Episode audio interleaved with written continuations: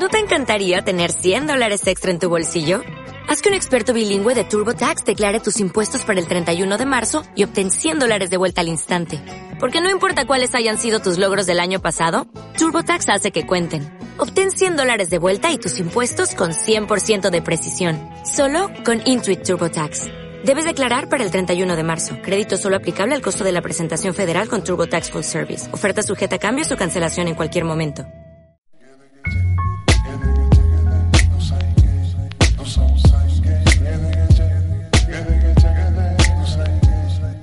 Hola, ¿qué tal? Soy Raúl Hernández González y te doy la bienvenida a este nuevo episodio del podcast Skillomen sobre aprendizaje y desarrollo eficaz de habilidades.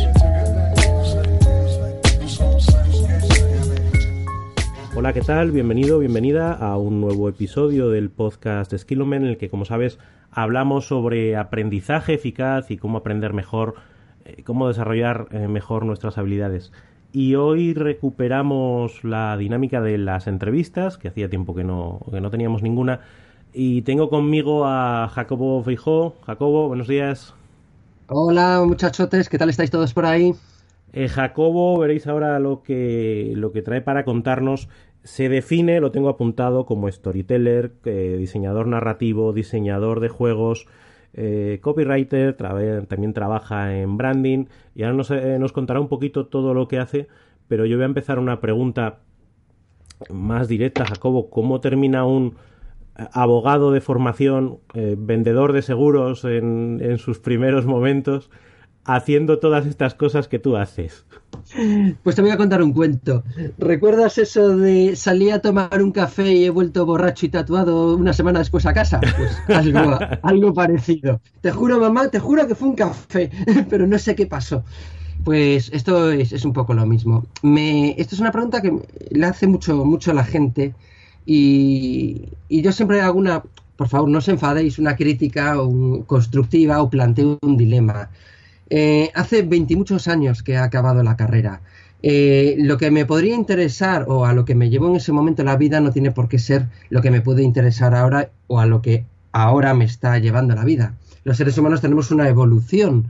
Eh, sobre todo yo creo que lo verás mucho la gente que es muy de ciencias y ha sido siempre muy ingenieros, informáticos, a partir de una edad empiezan a sentirse muy atraídos por las humanidades les empieza a interesar la comunicación, la literatura, el arte, cosas que hasta ahora habían trabajado poco. Y al revés, la gente muy de humanidades a partir de una edad empieza a preguntarse por la física cuántica, los planetas, la biología.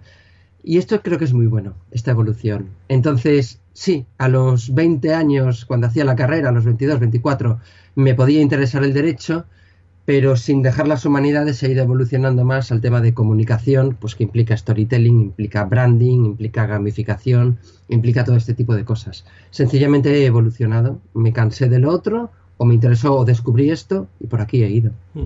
Sí, fíjate que yo, yo creo que, y es un dilema con el que yo eh, me he peleado muchas veces, ¿no? Que es esa tendencia que tenemos a, a tener que ponernos etiquetas y toda esta dinámica de la marca personal y tenemos que ofrecer como una visión muy pulida de nosotros mismos y un mensaje muy claro de que somos quienes somos, cuando en realidad todos somos poliédricos y todos tenemos múltiples intereses y de repente hablas un poquito con alguien y te das cuenta de que eh, le gusta el rol y eh, le gusta la magia y por las noches hace teatro de improvisación y, pues como nuestro conocido como un Juanda, ¿no? Eh, ¿no? Que es que de pequeño era scout y no sé qué, y es ingeniero de teleco, pero también hace impro y, y dices, ¿y por qué no puede ser si, si es la realidad de todos nosotros? ¿Por qué esperamos que los demás respondan solo a, a una etiqueta y como dices tú, que encima esa etiqueta se sostenga a lo largo de los años? Yo, a mí siempre me ha costado mucho definirme, ¿no? ¿Tú qué eres? Hostia, al final consultor, como, como etiquetas. ¿Y eso qué significa? Y ahí ya me, me, me, me matan, porque como tengo que explicar a qué me dedico, es muy complicado, ¿no? Fíjate a, qué extremo a qué extremo llegamos, que lo has, caído en la trampa sin darte cuenta. Eh, has eh, dicho qué eres cuando en realidad estabas contestando la pregunta en qué trabajas. Llegamos al extremo en que identificamos el trabajo con la esencia, con el ser. Y eso es, eso es grave. Y lo ves en, en las esquelas o, o, en las biografías de la gente. ¿O qué era tu padre? Mi padre era marino mercante. No, no, tu padre trabajaba como marino mercante. Era un mamífero vertebrado superior. Y es, Sí, pero es, es, verdad que cuando, eh, de cara a la comunicación, ¿no? el, ser capaz de transmitir una idea clara a otros, Claro, cuando te pones a contar quién eres, ostras, pues te puedo contar lo que me ha interesado en la última semana. En la última semana, mira, me estoy leyendo un libro de no sé qué, y además estoy viendo una serie que me está flipando de no sé qué, y además he hablado, pues como me decías, una neuropsicóloga, y dices, ostras, ¿cómo te pueden interesar? Digo, pues es que yo creo que es lo natural. A todo el mundo le interesa y está preparándose un viaje a no sé dónde, porque en el, en el fondo le flipa hacer surf o le flipa bucear. Y esa disparidad de intereses parece que va en contra de la, mm, de, la etiqueta única que muchas veces requiere la comunicación o que parece que requiere la comunicación. Y a lo mejor podemos hablar de eso un poquito, de hasta qué punto ese es un cliché que nos hemos creído respecto a la comunicación y si hay otras maneras de comunicar que sean más amplias, más, eh, más genéricas, que no requieran ceñirse a un único mensaje repetido machaconamente para estar en la cabeza del otro. Mira, ahora está muy de moda y viene al hilo un poco de lo que dices, eh, todo lo que es el, em, el producto centrado al usuario, el user experience, el user thinking, hay muchas expresiones, ¿no? Y al hilo de lo que decías, estaba pensando sobre la marcha, cuando decíamos qué eres o en qué trabajas, eh, puedes, puedes contestar a la gallega y decir, depende de para quién. Entonces, para mi hijo soy un superhéroe, para mi jefe soy un, no sé, un vago, para mi compañero de trabajo soy un buen compañero o un asqueroso que le hago la vida imposible, para mi mujer soy el hombre de su vida que hay días que me mataría. Entonces, si la comunicación también la orientamos a cada uno de esos distintos universos de distintos usuarios, la comunicación no es monolítica, como tú decías, sino que a veces comunicaré como superhéroe padre, a veces como compañero cabrón, a veces como empleado vago, a veces como marido perfecto. Y, esto hace más poliédrico, como dices tú, y yo creo que es mucho más interesante, porque el mensaje llega mejor a cada uno de esos eh, personajes, ¿no? O elementos, o personas en el sentido de arquetipos. Mientras que por otro lado tampoco siempre comunicamos controlando la comunicación, es decir, simplemente siendo como somos, ya se está produciendo una comunicación y actuando como actuamos y cada uno nos ve desde donde nos ve, como tú dices, eh, y cada uno se queda con una idea de nosotros diferente eh, y muchas veces no somos conscientes de qué es lo que los otros o la otra parte está eh, pensando de nosotros en términos de comunicación. Yo creo que ese, es un mundo que además con la mm, cada vez más variabilidad de las carreras profesionales y, todo este entorno en el que nos movemos, yo creo que es una realidad que cada vez conviene más aceptar como natural en vez de pelearnos con ello. Yo desde luego me he peleado mucho a lo largo de los años con esa sensación de, estás me tengo que etiquetar, pero no sé cómo etiquetar, pero debería. Eh, en vez de pelearnos, el asumirlo, decir, oye, pues yo es que soy muchas cosas. Eh, para mucha gente distinta, incluso profesionalmente, puedo hacer distintas cosas a la vez y no pasa nada, no estoy eh, perdiendo valor por ello, sino al contrario, lo estoy ganando. Es que si observamos la, objetividad, no, no existe. creo que es una de, las teorías incluso de la cuántica, ¿no? La del gato de Schwegelberg, ¿sabes cuál te digo, no? sí, el principio de incertidumbre, ¿no? Efectivamente, que desde el, punto, desde el momento en que hay un observador mm, ya cambia la realidad. Entonces no hay nada realmente puramente objetivo. Entonces intentar dar una definición, una etiqueta puramente objetiva y una comunicación puramente objetiva a mí me parece un error. Habría que, desde mi punto de vista, hay que darla subjetiva.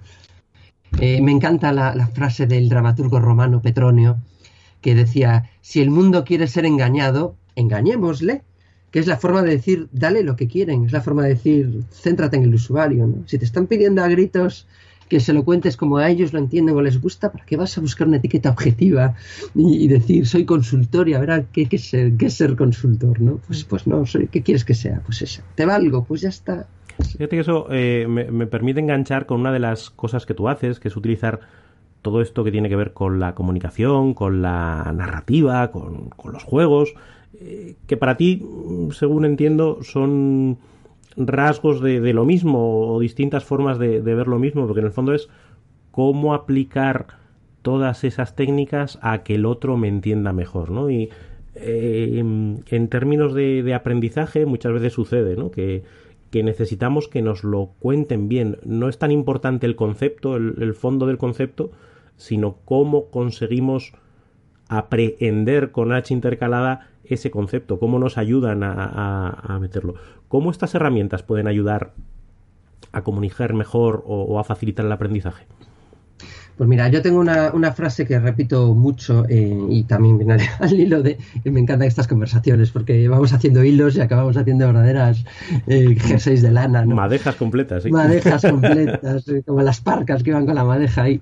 Una frase que también repito mucho es todos nosotros estamos especializados un poquito más en algo, ¿no? De repente, como decías tú, te encuentras a un contable que no imaginas en ningún momento pues que cante ópera en su tiempo libre y que, y que cante muy bien. Todos tenemos una pequeña especialización. Y cuando hablamos de nuestra especialización, no nos damos cuenta de que somos doctores universitarios hablándole a parvulitos muchas veces. Entonces el otro te empieza a hablar que si una, metra, una mezzosoprano ha dado una pequeña variante en un bemol que le ha parecido, tú no te estás coscando de, de qué habla, ¿no? Entonces dices, mira, es que eres un doctor hablándole en parvulito. Lo bueno de las herramientas de comunicación es que nos permiten hablarle a, esos parvulitos, entendidos como gente no especializada en nuestra especialidad, nos permite hablarle en el lenguaje que ellos comprenden para llegar al conocimiento del doctor universitario. No sé si te lo, te lo he explicado muy bien, ¿no? es pues, los cuentos. Pues sí, aquí, aquí, he actuado yo como parvulito y te he mm. entendido muy bien. Efectivamente, joder, ¿ves, ¿ves cómo la telepatía existe? He leído lo que estaba yo pensando. Entonces, de hecho, las fábulas, los cuentos, los ejemplos se han utilizado siempre pues con este fin. Que tú que no estás especializado en este tipo de cosas puedas entender sin ningún problema eh, el, nivel al que yo he llegado con muchos años y muchas horas y muchas darle vueltas. ¿no? Entonces yo creo que la finalidad de las herramientas de comunicación es esta, para dar formación, comunicación. Sí, es verdad que hace, hace poquito eh, eh, estaba leyendo el libro Make to Stick, que habla mucho de, comunicación y cómo hacer una comunicación efectiva y sobre todo conseguir ideas que, como dice la metáfora que ellos mismos aplican sus técnicas a cómo hacer ideas que se te peguen en la mente y cómo trabajarse esas ideas. Dice, al final es que las ideas no son buenas por sí mismas o no son pegajosas por sí mismas, sino que tienes que activar determinados recursos para que esas ideas se peguen. Y hablaban mucho de, los proverbios o de, como la Biblia, ¿no? Que Jesús hablaba en parábolas para que la gente le entendiera y en el fondo estaba transmitiendo conceptos eh, morales, incluso conceptos metafísicos en un momento determinado, a base de historias mm, que tenían que ver con el pescador, con el agricultor, con cosas que las otras personas que estaban al otro lado lo entendían. Si se hubiese puesto a hacer una disertación sobre metafísica, pues la gente no lo hubiera entendido. Y, esa visión de cómo conseguimos que nuestra idea, que puede estar guay, que puedes haber elaborado a través de muchos años, trabajarla para que en la comunicación la otra persona la entienda e inicie su propio camino, que yo creo que ese es el, el punto y probablemente en la formación y en la facilitación del aprendizaje debería ser el objetivo, ¿no? El, el ayudar al otro a que empiece su camino desde donde está. No desde mm. donde estoy yo, sino desde donde está él. Y ofrecerle espacios para que empiece a avanzar. ¿no? Entonces, yo creo que todo ese, ese mejunje eh, pues funciona muy bien ahí. Mira, estaba pensando ahora mismo, esto es un paréntesis muy pequeño, como técnicas mm, de comunicación para llegar bien a, la persona que te escucha me vino a la mente una que utilizaba, que murió hace poco, el, dibujante de cómics Stan Lee. Eh, utilizaba siempre eh, los nombres de los personajes empiezan por la misma letra, ¿no? Dare, Devil, eh, Kark, Klein. Si te fijas, eran todos, tenían las dos mismas letras. Y en cine, y en cine se repite mucho al principio el nombre de los personajes para que el espectador lo tenga claro, ¿no? Eh, no sé en qué película, una muy conocida de Hitchcock, creo que es La muerte sobre los talones, una de estas, los primeros 10 minutos repiten hasta 100 veces el nombre del personaje, porque hay una confusión de maletas, no recuerdo bien. Entonces era, buenos días, señor Smith, hola, señor Smith, señor Smith, ya lo tengo su periódico, y a todo el público le quedaba claro que ese era el señor Smith. Son pequeñas técnicas de comunicación que se me pensa, me acordé al hilo de lo que comentabas. Pero sí que estoy de acuerdo contigo que, el objetivo final es, crear, es crecer, ¿no? Hacer ese camino que tú dices o, crecer en, sabiduría o en conocimientos. Y que cada uno tiene su, su camino. y cada uno tiene su, su ritmo. Hablabas ahí de, herramientas y de, y de, técnicas. Justo ayer estaba facilitando un, un, taller en el que hablábamos, bueno, pues en este caso hablamos de, de coaching y demás, pero eh, una de las cosas que el, público objetivo eh, planteaba era necesitamos herramientas que podamos aplicar. Y, y, la sensación que yo tengo que es que en todos los ámbitos del conocimiento, en cualquier cosa que quieras aprender, hay técnicas como tales, hay, hay herramientas y hay trucos, si queremos llamarlos así, que tú puedes poner en práctica y, y, cuando digo poner en práctica no es que un día lo meto y me olvido de ello, sino voy a hacerlo de manera consistente hasta que eso forme parte de mi mochila de herramientas. Eh, y, esa visión de, de, los trucos, yo creo que probablemente dentro del aprendizaje es uno de los, de los eh, pasos que que más cuesta dar, ¿no? Por ejemplo, una época en la que me dio por, por aprender un poco de magia, muy básico, ¿no? ¡Hala, qué guay! Qué muy, divertido. muy básico, nunca he hecho un truco delante de nadie, ¿no? Bueno, a mis hijos de tres años, cuando tenían tres años, que era fácil, fácil. En, era un público fácil. nunca me he atrevido a dar un paso más, ¿no? Pero cuando empiezas a leer, eh, pues hay, hay, un libro muy, muy, muy famoso que es eh, de, de carto, cartomagia, y te empiezan a explicar algunos cortes básicos y algunas formas de barajar esenciales que básicamente lo que te permiten es controlar dónde está la carta y saber que la carta que tú quieres dónde la tienes colocada y a partir de ahí tú montas la historieta no sé qué pero el truco está en la, en la técnica eh, Juan Tamariz por ejemplo es, es, alucinante la cantidad de producción que tiene eh, no, no solo por la parte de espectáculo, sino por la parte de estudioso de la magia y sí, por la parte sí. de la psicología de la magia, ah, de cómo aplicar la distracción, y cómo decir, cuando Juan Tamariz hace los chistes y, el, ¡ah! y, el, y, la gracieta con la chica que se le pone, ¡ah! en el fondo está utilizando eso para distraerte mientras está haciendo el, el, juego de manos, cambiando no sé qué, y todo eso está perfectamente estudiado y en el fondo son es un ballet que se pone con apariencia de improvisación. Qué maravilla.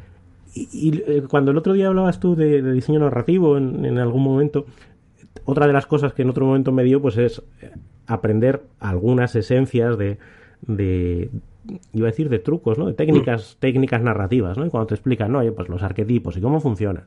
O eh, como aquello, el, el rifle de, de, Chekhov, ¿no? Es el es decir, oye, que yo tengo que meter, eh, o si hago referencia a algún objeto, lo tengo que utilizar a las pocas páginas porque si no, no tiene sentido que haga referencia. A, es decir, cómo ir montando el andamiaje narrativo. Y todo eso es artesanía pura. Visto desde fuera, bueno, tú, claro, visto desde fuera, tú solo ves el, eh, el efecto, pero claro. el artesano que está detrás está manejando hilos de forma muy precisa. Sí, efectiva, es que lo has explicado fenomenal con el ejemplo de la magia. Efectivamente son técnicas. Hay técnicas con la preciosidad de que te permiten ese margen artesanal. Eh, tú y yo podemos utilizar la misma técnica dándole cada uno su estilo. En el storytelling se han estudiado eh, recursos narrativos que ha utilizado la humanidad a lo largo de, de la historia en todas las culturas. ¿no? te voy a poner un par de ellos muy fáciles de ver. O tres o cuatro. Uno de ellos, por ejemplo, es el, el, el McGuffin. Eh, yo creo que mucha gente de los que nos está oyendo han visto la película Pulp Fiction. Uh -huh. En Pulp Fiction eh, hay un maletín que cada vez que se abre todo el mundo se queda callado y el maletín brilla. Acaba la película y el maletín no ha jugado ningún papel, nadie sabe qué es el maletín y no ha servido para nada. En un halcón maltés, el halcón maltés, la, la figura también va pasando de mano en mano y al final no, no aporta ningún papel a, a la trama. Uh -huh. Eso es un McGuffin. Entonces, eh, se puede utilizar en las formaciones, en las narrativas, como la zanahoria que se le pone delante a los alumnos que siempre creen que la van a morder y siempre se les escapa. Eh, yo recuerdo un profesor eh, que tuve maravilloso de historia que al final de cada clase siempre nos decía, les he dado un dato falso en esta clase. Si lo averiguan, por favor, mañana me lo dicen y tienen un punto más en el examen. Y era un pillo, porque a veces sí daba un dato falso y a veces no daba ningún dato falso, pero te obligaba a repasar toda la clase en, en casa después. Y a veces le, le cogíamos algún dato falso, ¿no? Un, un, un, fallo en la historia que decías, mire, le he mirado y no... América se descubrió en 1492 y no 1491, como nos uh -huh. ha dicho. Y era fenomenal. Pero hay más recursos. Eh, por ejemplo, ¿Tú te has fijado el número 3, lo que se repite a lo largo de los mitos y los cuentos? Uh -huh. Siempre hay tres hermanos, hay tres actos, el tercer día, el tercer intento. El número 3 funciona muy bien en, en, las formaciones, ¿no? Entonces, empezamos con una introducción, un ejercicio colectivo y un ejercicio individual. Estás haciendo tres, ¿no? Uh -huh. Hacemos uno de muestra, uno de prueba y luego viene el real. Uh -huh. Entonces, hay muchas técnicas que dándole cada uno su estilo o adaptándolas al caso concreto permiten esa artesanía de la que tú hablas. Fíjate que hablas de, del 3 en comedia, por ejemplo, es otro de los de las cosas que de vez en cuando me da el, me da el punto mirar. En comedia también es un recurso, la, la regla del 3, es decir, cuando haces el chiste es, es eh, haces un ejemplito que parece lógico, uno que parece un poquito más loco y el tercero ya es la locura total y es como el que, el que rompe. Eh, el primero presenta, el segundo reafirma y el tercero es el disruptivo. eso es, y, al final es, es una, una, visión que luego, hablábamos antes de, de iniciar la grabación de, de, una conversación que habías tenido reciente con, con una neuros, neuropsicóloga, eh, luego se va descubriendo que todo esto tiene su motivación en cómo funciona nuestro cerebro. ¿no? Al final, tú lo que necesitas es un patrón y, y el momento en que te rompen el patrón se genera la sorpresa, se genera la atención, se genera eh, el momento que, que, de impacto. Por lo tanto, tú necesitas un 1 y un 2 para generar eh, patrón y un 3 para romperlo. Y cuando dices, ostras, esto es así, ¿no?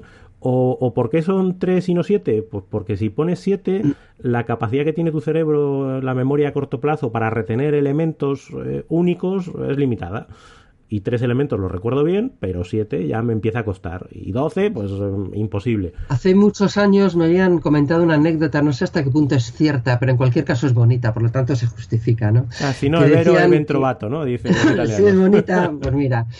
Eh, es como el, el, en las discotecas, me estoy bebiendo matarratas, pero mira, como me lo estoy pasando bien, pues es lo mismo, ¿no? Eh, era, me decían que ciertos aborígenes en Oceanía, solo saben contar, creo que era hasta cinco. Cogían una mano, decían uno, dos, tres, cuatro, cinco, y luego ya eran muchos, porque ya era inabarcable. Tener más de cinco cerdos ya eso uh -huh. era impensable. Entonces, pues aquí igual, ¿no? Que decías tú, el 7, el 12 se me quedan muy grandes, el 3 se me queda muy manejable. Pues eh, yo creo que sí, que estaremos diseñados efectivamente para tener. El concepto de infinito es muy difícil de entender, ¿no? Uh -huh. Lo podemos aceptar, nos podemos familiarizar con él, pero nos cuesta mucho entenderlos. Los números naturales se entienden, esto es uno de los principios de los sesgos cognitivos, se entienden mejor los números naturales que las fracciones o los porcentajes. Uh -huh. Es más fácil decir eh, 33 de 100 que un tercio, un 33%, ¿no? Es mucho más sencillo, o uno de 3. Entonces sí que hay claramente una conexión en una forma de pensar. Fíjate que yo ahí, eh, con, con, todo lo que hablamos de, aprendizaje, que es pues, el, el leitmotiv de, este podcast y, de, y de, las que, de las entrevistas que voy haciendo, pero al final eh, no se puede desvincular el aprendizaje de cómo funciona nuestro cerebro.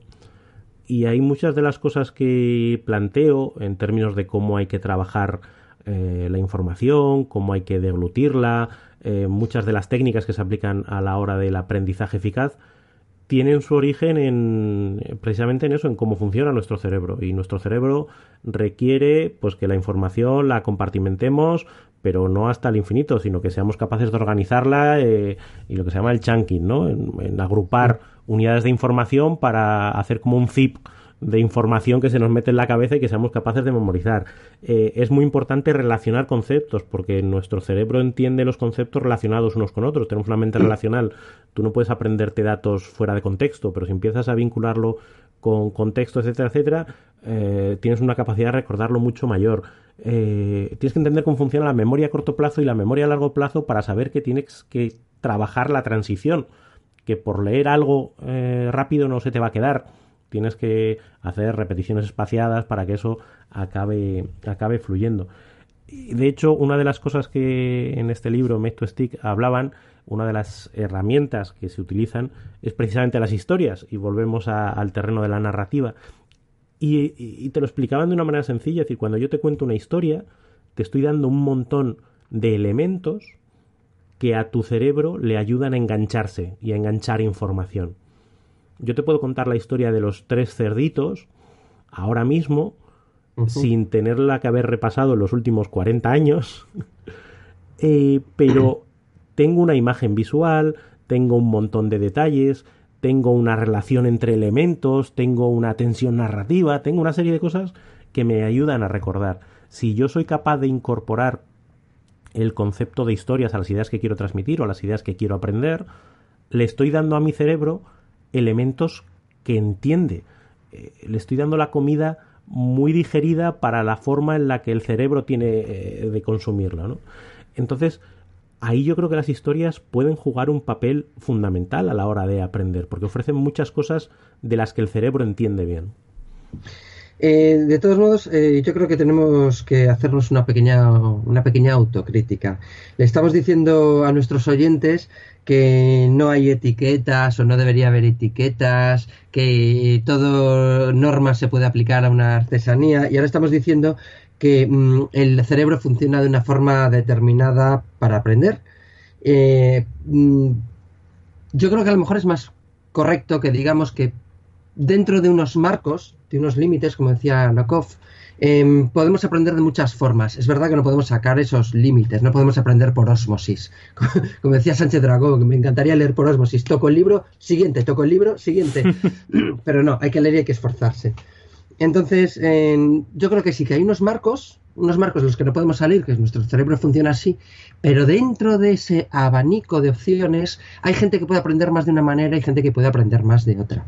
Y la narrativa puede ser una manera estupenda para un determinado público que pueda aprender así, o, un público incluso muy amplio, ¿no? Ha funcionado muy bien.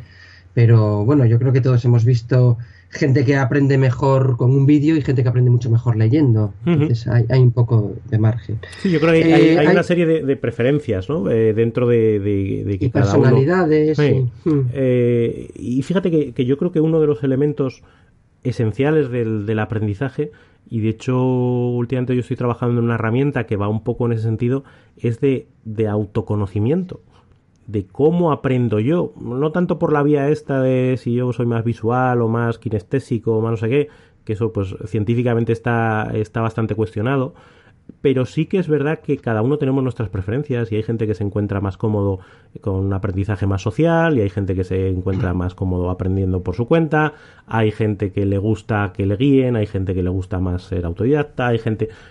Y el ser capaz de identificar cuáles son esos rasgos de nuestras preferencias y diseñar nuestro aprendizaje para que para nadar a favor sobre todo estoy pensando en el aprendizaje de adultos no el aprendizaje de hmm. críos pues estás vendido a un sistema en el que te llevan por donde te dicen que te tienen que llevar y no tienes demasiada capacidad. Alguna tienes pero no tanta de opción. Pero ya como adultos bajo ese prisma de responsabilidad por el propio aprendizaje ostras ya que vamos a hacerlo hagámoslo a favor si sabes mm. de sobra que hay una forma, o sea, es que veo un libro y se me hace bola, pues tendrás que buscar otra manera que no sean libros. A lo mejor tienes que buscar tutoriales, a lo mejor tienes que, no, es que yo voy a una conferencia y me aburro, pues no vayas a conferencias. Insistir en, el, en, lo que no funciona no te va a llevar nunca a, a hacerlo bien, ¿no? Entonces, esa parte de autoconocimiento yo creo que puede ser muy, muy potente para dar a favor entronca directamente con, la motivación. Se me estaba viniendo a la cabeza según hablabas y estaba buscando el dato en el móvil. Eh, hay un autor que hablaba, decía, los seres humanos eh, no somos, somos, bueno, se ha dicho que somos, somos sapiens, sapiens, ¿no? Ahora estamos en esa fase. y, pero un autor decía eh, que éramos homo, homo ludus, o, hombre, homo, jugador. Y hay uno que es el al que viene a la colación, que los define como homo narrans. Decía, el ser humano entiende mucho mejor las cosas eh, de una forma narrativa que con una serie de datos fríos, etcétera. Es un dato que dejo aquí en el aire. Si quieres, eh, puede dar para hablar mucho esto.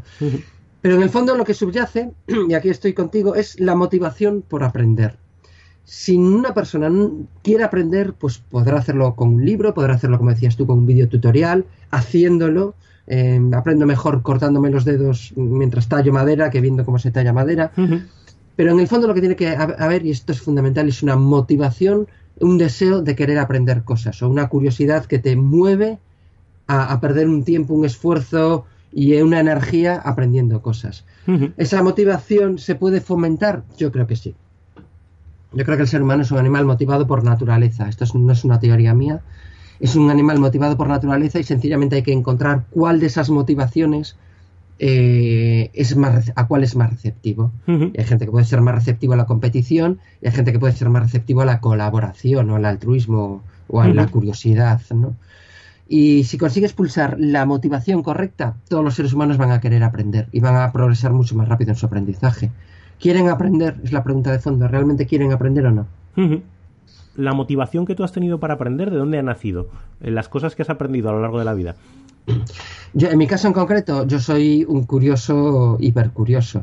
Yo soy como eh, el arquetipo de mujer, que la caja de Pandora, que no se aguanta, no se aguanta y quiere saber qué, hay dentro. Pues a mí es lo que me ha motivado. He conocido gente que el, conocimiento lo que le motiva es estatus.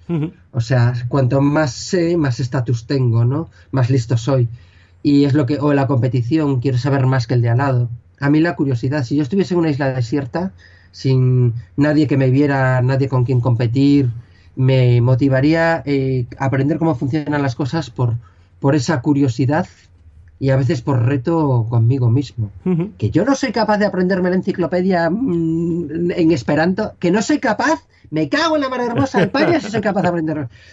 Pero sobre todo curiosidad, el cómo funcionará esto, es a mí, en mi caso, lo tengo muy localizado ese motivador. Que puede ser natural, nací así, pues puede ser. Que me han educado eso, pues también puede ser. Que nací así y además me lo han educado, pues también. No, no entro al porqué, voy a lo práctico. Yo sé que es lo que a mí me funciona. ¿En tu caso cuál es? En mi caso tiene mucho de, también de, curiosidad. Eh, hace poquito estaba haciendo una eh, un test, eh, hablan de, anclas de carrera, ¿no? Es un test muy básico que en el fondo te, clasifica en cuáles son tus motivaciones, no tanto para aprender, sino para, avanzar en tu carrera profesional, ¿no? Y te dicen pues que está el emprendedor, que lo que le gusta es el reto, está el, eh, director general, que lo que le gusta es esa visión de poder y de, y de ser una palanca para conseguir cosas, está el eh, social, que y, al final a mí lo que, lo que me salía, y es curioso porque lo haces y dices, bueno, pues esto ya, ya se veía venir, ¿no? a mí hay una cosa que me motiva mucho que es la autonomía, es decir, el, ser capaz de hacer las cosas por mí mismo, no depender de, eh, y, y esa parte de, de curiosidad, de saber por saber, que lo mismo me da por, ostras, eh, la magia.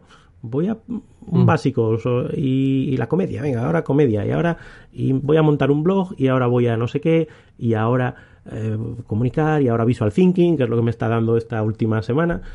Eh, pero sobre todo me llamaba la atención que veía que algunas cosas no, me, no me llamaban nada, no me seducían nada. Decía, ostras, ¿a ti te motiva el reto? Cero. La competición, cero. Pero cero a unos niveles eh, alucinantes. Negativos incluso. Sí, sí, sí, es como que yo no voy a pegar contigo por, por saber. A mí me gustaba...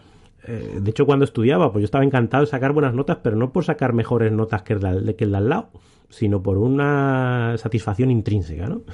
Mm. entonces, cuando vas viendo ese, esa parte de motivación, pues eh, te das cuenta, pero es que al final es fundamental. Eh, antes hablabas del esfuerzo, el tiempo que hay que dedicar, para mí es uno de los, de los eh, conceptos clave del, del, aprendizaje, que es que el aprendizaje efectivamente requiere esfuerzo, requiere tiempo, requiere a veces recursos y además son gastos ciertos. Yo siempre suelo decir que es un, un gasto a corto plazo y un gasto cierto, cuando la retribución del aprendizaje es a largo plazo y es incierto. Es un camino que empiezas, pero no sabes qué te va a rentar. No, no, no eres capaz una de cosa Que me habían, una cosa que me habían enseñado en el instituto en psicología, eh, en filosofía se daba un par de, asignatura, de asignaturas, de clases con principios de psicología, ¿no? Y luego ya se saltaba la filosofía. Y algo que en su momento había afirmado el profesor, que no volví, no pude cotejar si es correcto o no, pero me había llamado mucho la atención, decía que tendemos eh, a aprender lo que más nos cuesta hacer. Es decir, la asignatura de la carrera que más lata te dio y que más te costó aprobar probablemente ahora mismo sea de la que más sabes. Eh, lo que has pagado eh, en la compra lo has olvidado a los 10 minutos, porque ha sido un acto muy rápido al que apenas le has prestado atención. Un libro que has tenido que leer denso, lento, e ir pensando línea por línea, probablemente lo memorices y lo recuerdes mucho más que un cuento que has leído en 10 minutos, muy sencillo, con lenguaje muy ligero. Entonces, em, esto es un canto al, al, conocimiento a través del esfuerzo, el conocimiento a través del fuego lento. Y me llamó mucho la atención porque a lo largo de, de, mi vida sí que he ido comprobando que, aunque no siempre, la mayoría de las veces las cosas que más me ha costado hacer son las que mejor aprendo. Creo que un programador esto lo sabe enseguida. Cuando se ha dado de cabezazos con un algoritmo, ese algoritmo no se le vuelve a olvidar jamás. Y si se le olvida, lo vuelve a descubrir muy rápido, ¿no? En cambio, las programaciones facilitas de ahí, ¿cómo se hacía para poner un botón que era lo más fácil? No me puedo creer que esto es el primer día de primero y me haya olvidado. Hmm. No sé cómo lo ves tú. Sí, eh, esto el, en el libro de, de, Kahneman, el de Thinking Fast and Slow, cuando te habla de la teoría hmm. de los, de los dos cerebros, ¿no? En el fondo, de los dos sistemas. y en el fondo te, te, engancha muy, muy en eso, es decir, la parte inconsciente de, de nuestro cerebro regula a lo que prestamos atención. Y lo que nos suena conocido, lo que nos suena esto ya lo he escuchado, lo digerimos eh, casi de forma inconsciente, no, no prestamos ningún, ningún esfuerzo. Es como un guardia que dice, va, este es el que viene todos los días, levanta la barrera sin, sin pararte a inspeccionar qué es este nuevo input de información que me viene. Y seguro que todo nos ha pasado, es decir, el camino que no sabemos de memoria, eh, a mí me pasó ayer, yo bajé a Madrid, vivo en, en Aranda de Duero, bajé a Madrid, tengo ahora y tres cuartos de coche llegas a Madrid y dices, no recuerdo ni una sola curva, no recuerdo ni un... ¿Cómo he llegado aquí? Sí, teletransportado, ¿eh? Yo he estado escuchando mi podcast, he estado pensando en mi movida, no sé qué, y he llegado. Y eso no significa que, no haya prestado atención o que haya conducido de forma temeraria, pero era mi sistema uno el que estaba conduciendo. Era, si, si esto ya lo sabes hacer, llevas 30 años, 25 años conduciendo, este camino lo has hecho N veces, eh, ya me encargo yo. Eh, porque te dice, al final el sistema 1 es la parte de nuestro cerebro que es muy eficiente, que consume muy poca energía. El sistema 2 es un sistema más potente, es el que nos permite enfrentarnos a un problema nuevo, razonar esto por qué es, le tengo que dar vueltas, analizo, pim pam, pim pam, pero gasta mucha energía. Es como las fuerzas especiales que solo se las llama cuando realmente hay una necesidad. ¿no? Y, esta visión, pues el día que te tienes que aprender un itinerario nuevo es cuando, ostras, el sistema 1 no me mm. vale, porque no sé ir, venga, voy a sacar el mapa.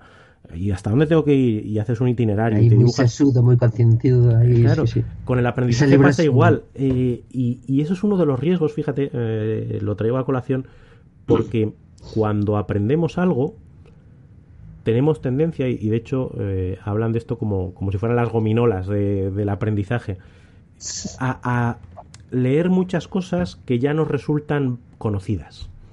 Y me leo el enésimo blog en el que me vuelven vamos a llevarlo a la narrativa, que es, que es lo que cuentas. Me, leo el, enésimo artículo en el que hablan del viaje del héroe. El viaje del héroe, que ya me sé, que ya sé cómo va, pero me leo un artículo en el que hablan del viaje del héroe o cómo el viaje del héroe se representa en esta otra película y me resulta muy cómodo de digerir. Es, ay, eh, qué fácil. Si como ya me suena, lo leo de forma muy cómoda. Tiene una, variante peligrosa, que es, eh, te puedes crear, me lo acabo de inventar, eh, igual digo una estupidez, endogamias de conocimiento. Totalmente. claro, estás pivotando en seco porque constantemente estás leyendo lo mismo contado de distintas maneras. Y tienes la, forma que entiendo... tienes la sensación, que ese es el punto, de que estoy aprendiendo, estoy dedicando tiempo a aprender, cuando no es verdad, lo que estás haciendo es regurgitando lo que ya sabes eh, bañándote en, la piscina de tus conocimientos previos, cuando lo que te haría aprender realmente es, vale, este arquetipo ya me lo sé, voy a aprenderme otro arquetipo. Y voy a ver si construyo una historia sobre este nuevo arquetipo. Y ostras, eh, y pulir lo que tú dices, el esfuerzo. Efectivamente, se sale, yo creo, a través de ramificaciones, ¿no? Entonces, coger esa ramificación, yo por eso intento, eh, una norma que tengo desde muy jovencito, es leer siempre como mínimo dos obras de un autor. Mínimo para decir si me gusta o no me gusta. Entonces, ahora que pones el ejemplo de los arquetipos, si cualquiera de los que nos están oyendo es un especialista, le encantan los arquetipos, se empapa en arquetipos, a su hijo le ha puesto de nombre arquetipín y, y es un tarado en los arquetipos, la forma de salir de esa endogamia es decir, ¿quién fue el primero en hablar de arquetipos? Jung. Quieto. Voy a empezar a estudiar el pensamiento de Jung en otros campos. Entonces, has abierto una pequeña puerta en, tu conocimiento a través de un autor que te genera confianza, porque es el, por ejemplo en este caso sería Jung, te está abriendo la puerta a nuevos campos de conocimiento que a su vez te van a enlazar, pues de Jung puedes saltar a Freud, de Freud puedes salir del psicoanálisis y entrar en otras teorías de la psicología como la Gestalt, la cognitivo-conductual, etcétera. Y yo creo que si lo orientas así, el universo se te queda pequeño, porque vas enlazando como una cadena, sacando, eh, como los elige tu propia aventura, y tienes un punto y tenías muchas ramas por cuál sigo, y al final volvías al mismo punto por esta rama, por aquella, y tenías otra puerta que no habías encontrado. Yo creo que esa es la solución de salir de las endogamias de conocimiento. Uy, mira qué bonito nombre, endogamias de conocimiento. Me gusta mucho. el copyright, sí, sí. Pone copyright y, te- y nos lo quedamos. Me gusta mucho porque además es un peligro muy real, un, un peligro al que yo creo que todo el mundo que nos pueda estar escuchando se ha enfrentado. Eh, al, gravitar siempre sobre lo que ya sé y me resulta muy cómodo y, eh, y uno de los mensajes que siempre lanzo es al final tenemos muy poco tiempo para aprender. Es decir, quien más, quien menos, pues tiene sus responsabilidades profesionales, sus responsabilidades familiares, su, eh, el tiempo que puedes sacar para dedicar a cultivar tus habilidades. Eh, luego hablaremos de esta parte del tiempo, ¿no?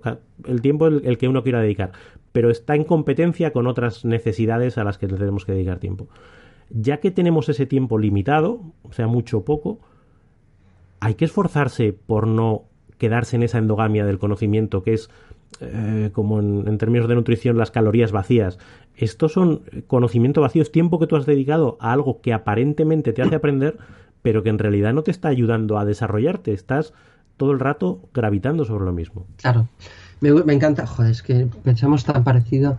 Eh, yo, eh, yo soy, bueno, me gusta mucho leer desde pequeñito, mucho, ¿no? Y mm, le llama la atención a la gente que lo que más me gusta leer son cuentos frente a novelas. Y precisamente decía, siempre digo esto, digo, mira, eh, los cuentos son como un menú de gustación que te permite observar la forma de entender el mundo de muchos, muchos autores en un tiempo limitado como es la vida, ¿no? Entonces, eh, si 80 años de vida te dan para, yo qué sé, 30.000 novelas, eh, 80 años de vida te van, te van a dar para 300 millones de cuentos. Entonces, puedo tener un menú de degustación donde no me meto un estofado, pero sé cómo sabe el estofado gracias a esta, esta muestrecita, ¿no? Y a lo mejor esta es la solución para este problema de tiempo que yo soy un poco crítico. Yo creo que también con el tiempo hacemos lo que queremos. Hay una película muy bonita que se llama Tan lejos, tan cerca, del mismo autor que El cielo sobre Berlín. Eh, grosso modo es un personaje que tiene un problemita y tiene un ángel de la guarda y tiene un demonio de la guarda. En un momento dado se tienen que aliar el ángel y el demonio para ayudar al personaje, porque al fin y al cabo los dos lo necesitan, ¿no? Es que es el ser humano en sí. Y en el momento, en ese diálogo, el demonio, que es William Defoe, este actor tan bueno, le decía al, al ángel, le decía, mira, eh, somos los dueños y señores del tiempo. O sea, eh, hacemos con el tiempo lo que queremos. Si quieres ser un esclavo del tiempo, el tiempo te va a esclavizar, pero si quieres ser tú el amo del tiempo, tú esclavizas a tu tiempo. Entonces, que no hay tiempo para conocimiento, pues a lo mejor no hay todo el que queremos, pero no me cabe duda de que hay tiempo. Yo, la media hora de bici estática que tengo que hacer todos los días, media hora, tres cuartos de hora, eh, leo un libro a la vez. O sea, la bici estática me permite leer un libro, la bici estática me permite escuchar un podcast, la bici estática me permite... Cuando era estudiante se rían de mí con- en los tiempos del chat del IRC, que a mí me gustaba mucho, porque yo decía, yo planchateo, porque estaba al estar sentado, mientras estaba leyendo, claro, mientras leía el IRC podía planchar. Joder, entonces era, paraba la plancha, contestaba y mientras leía planchaba. La multitarea la podemos hacer todos. Todos podemos hacer la multitarea y todos tenemos preferencias y nos asustamos de la cantidad de tiempo que gastamos eh, eh, al día diciendo no tengo tiempo, no tengo tiempo. Realmente tiempo productivo, eh, jo, es que gastamos un montón. Sí. Un montón. Eh, Yo, yo creo que, de hecho, es un, es un análisis que mucha gente no hace porque sabe que si se mira en ese espejo, la imagen que le va a dar. Eh, "Oh, oh, es que ando muy liado, es que no tengo tiempo. Perdona, vamos a ver, ¿qué has hecho? ¿Qué, Haz un listado. eh, minuto por minuto, ¿qué- ¿a qué has dedicado tu día? Eh, Y estas herramientas que, que se utilizan, bueno, el Rescue Time o, o algunas que hay también para, para el móvil. Oye, ¿cuántas horas de Twitter has echado? ¿Cuántas horas de, de mirar el periódico? ¿Cuántas horas de charleta? ¿Cuántas horas de máquina de café? ¿Cuántas horas de...? que pueden estar bien, pero el problema de esas cosas suele ser que es una dedicación no consciente del tiempo. Mm. Pues si tú decides, oye, voy a dedicar media hora para el Facebook, es perfectamente legítimo. Ahora, si cada ratito lo abres y te lías y no sé qué va, ostras, es que esa media hora, esa hora, eh, la podías haber dedicado a, leer algo, o a escuchar, o a... Y, y como decía, no es solo ya el encontrar el tiempo, que es una primera batalla, sino luego hacer que ese tiempo sea rentable, sea sea efectivamente algo que te enriquezca y no seas un consumo eh, facilón de contenidos que ya conoces y que por lo tanto no te están ayudando a, ponerte. Pero fíjate, esto engancha en, otro de mis eh, run runes es, que, que planteo sobre el aprendizaje, que es que como aprender de verdad requiere esfuerzo y requiere, como decías, enfrentarse a problemas, y, el otro de los elementos que para mí es fundamental, que es enfrentarte a, a, ser ignorante y a, equivocarte. Ostras, que voy a hacer esto y si sale mal. Y va a salir mal sí o sí, porque las primeras veces que haces algo va a salir mal. Es que tiene que salir mal, es que no tendría sentido que fuera de otra manera. Entonces optamos por lo fácil, optamos por lo aparentemente útil, pero que no lo es, o directamente por, por no hacer nada. ¿no? Y esa conciencia yo creo que es importante de cara al aprendizaje, decir, ostras, pues no pasa nada si voy a dedicar el esfuerzo, porque eso tiene un retorno que no soy capaz de conceptualizar a corto plazo, decir en qué se va a concretar, pero tiene un retorno. O a mí por lo menos me parece que lo tiene en términos de crecimiento personal, en términos de mayores oportunidades eh, profesionales o capacidad de aportar valor, lo que sea, ¿no? Pero eh, hay que hacer la inversión. Mira, estoy justo empezando un, libro que viene a la, línea de esto, de George Perec, que se llama La vida, instrucciones de uso.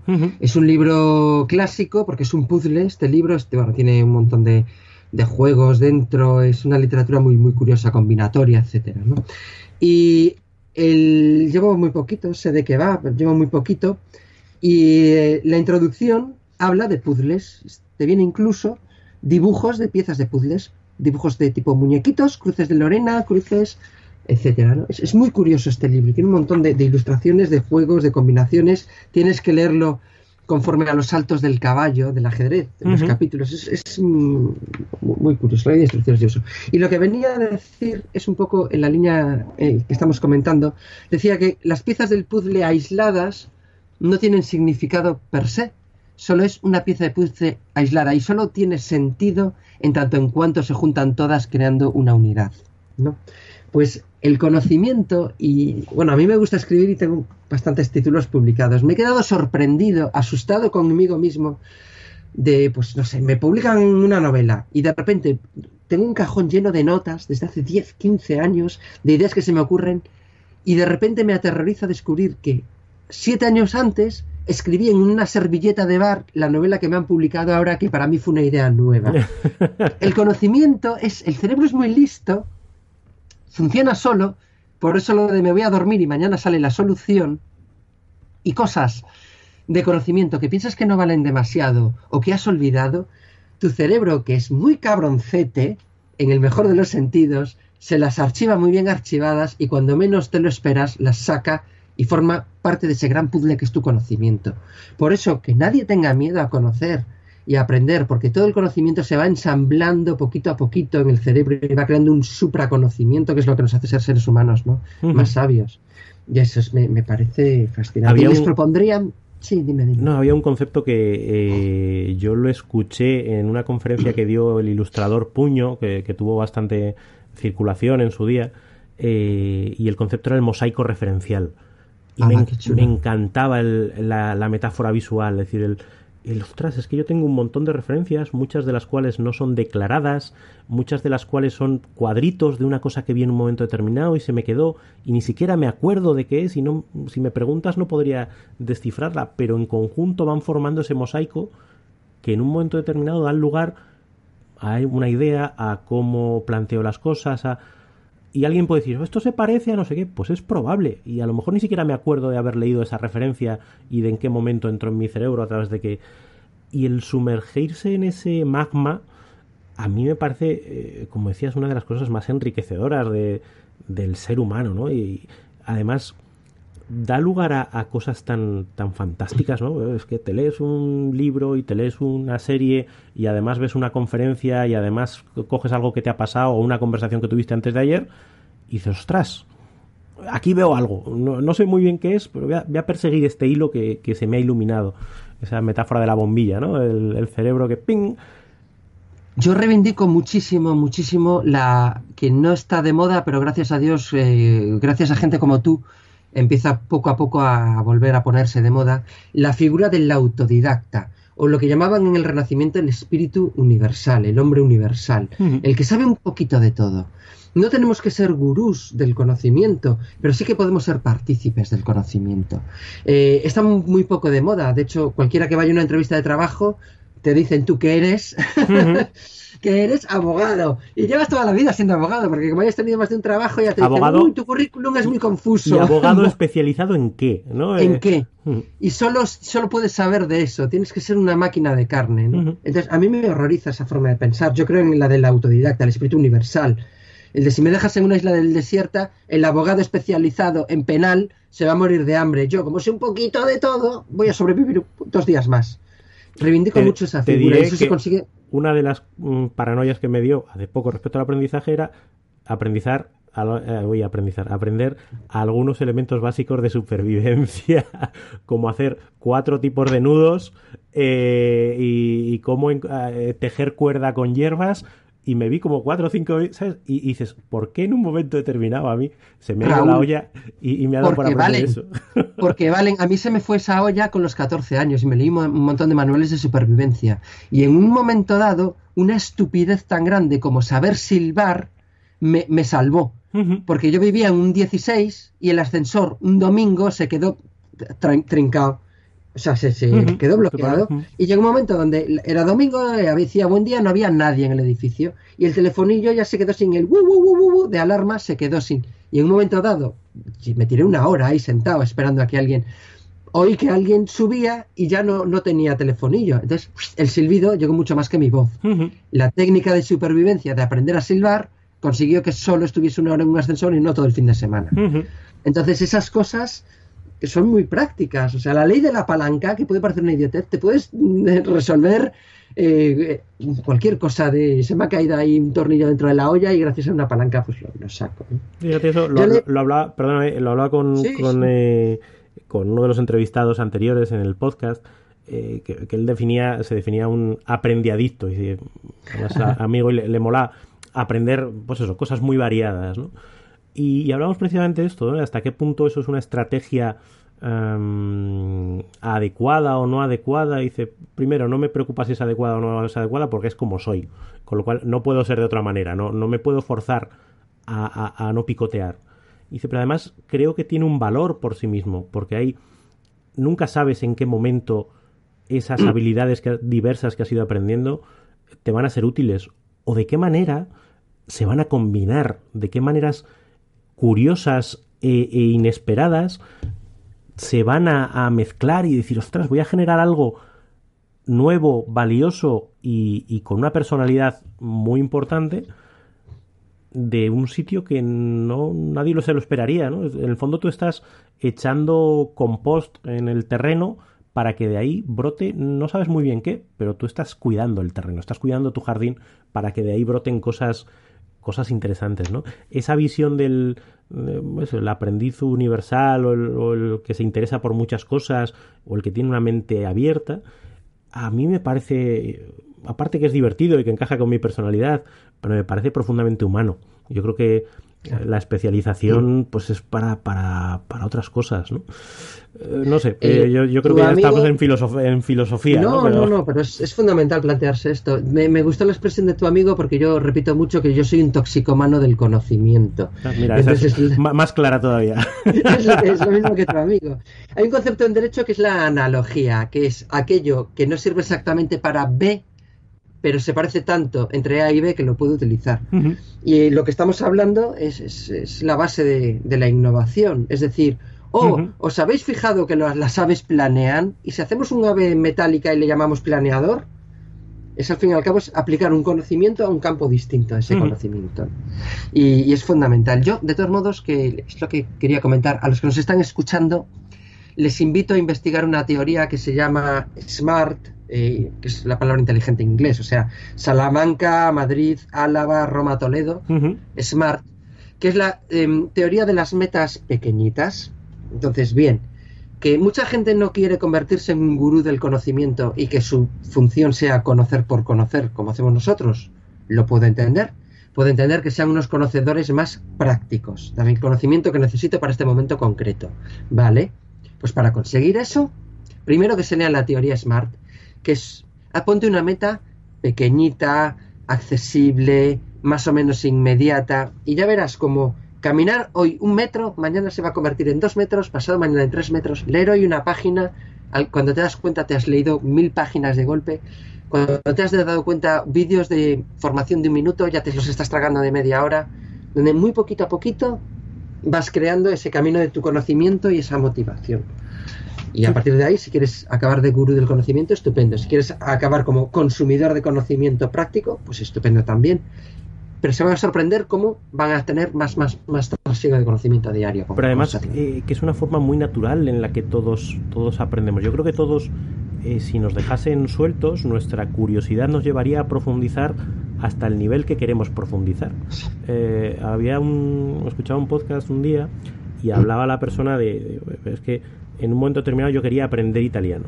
Pero claro, aprender italiano en genérico es una em, empresa tan mastodóntica que, me echaba para atrás.